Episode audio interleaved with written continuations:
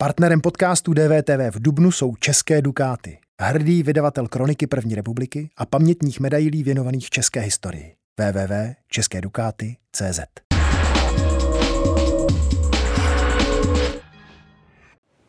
Nejvyšší kontrolní úřad vystavil další vysvědčení Babišově vládě. Za loňským rekordním schodkem podle něj nestojí zdaleka jen epidemie, jak kabinet tvrdí.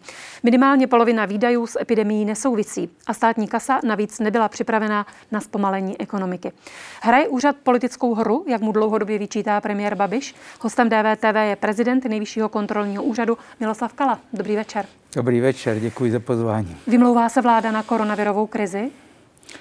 Tak z určitého pohledu to tak lze říct, ale to, co jsme my posuzovali, tak eh, bylo především tempo zadlužování a to, čím bylo způsobeno.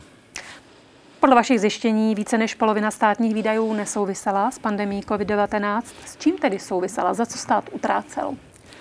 Já si dovolím to trošku, trošku upřesnit. Tady je to přesně nárůst mm-hmm. výdajů, to znamená z toho nárůstu výdajů, ano. který byl mimořádný, tak z něho polovina nesouvisela bezprostředně s pandemí, ta druhá polovina to byly ty přímé dotace a přímé, já nevím, nákupy roušek a podobně.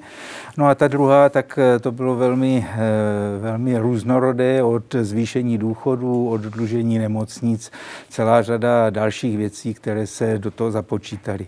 To ukazuje na ten trend, na který jsme upozorňovali loni zhruba touto dobou, když jsme zveřejnili výroční zprávu, kdy jsme říkali, že se nevyvíjí státní rozpočet podle předpokladů a už v době někdy únor, březen se ukazovalo, že deficit státního rozpočtu je vyšší, než kolik se předpokládalo. Ministerstvo financí to ale vidí jinak. Podle šéfky resortu Aleny Šilerové šlo ze státního rozpočtu na boj s pandemí o 70 miliard více, než tvrdí vaše zpráva? To neumím takto na to odpovědět. Eh, určitě naše zpráva je přesná, nikdy jsme s tímto neměli problém, takže nevím, z čeho paní, paní ministrině a místo předsedkyně vlády vychází. Tak vám ocituju vyjádření ministerstva financí. Je nutné si uvědomit, že kromě pomoci podnikatelskému sektoru a ekonomice s pandemí nerozlučně souvisely i další výdaje. Jedná se například o vyšší sociální dávky nebo kapitálové výdaje. I tyto vyšší výdaje měly za cíl stabilizovat tu zemskou ekonomiku, podpořit její růst a snížit související sociální sociální tlaky. Tak se znovu ptám, jestli jste počítali dobře.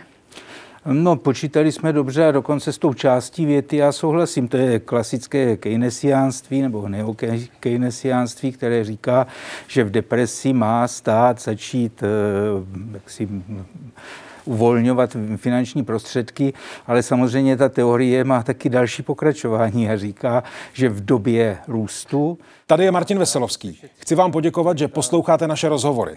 Jestli chcete slyšet celý podcast, najdete ho na webu dvtv.cz.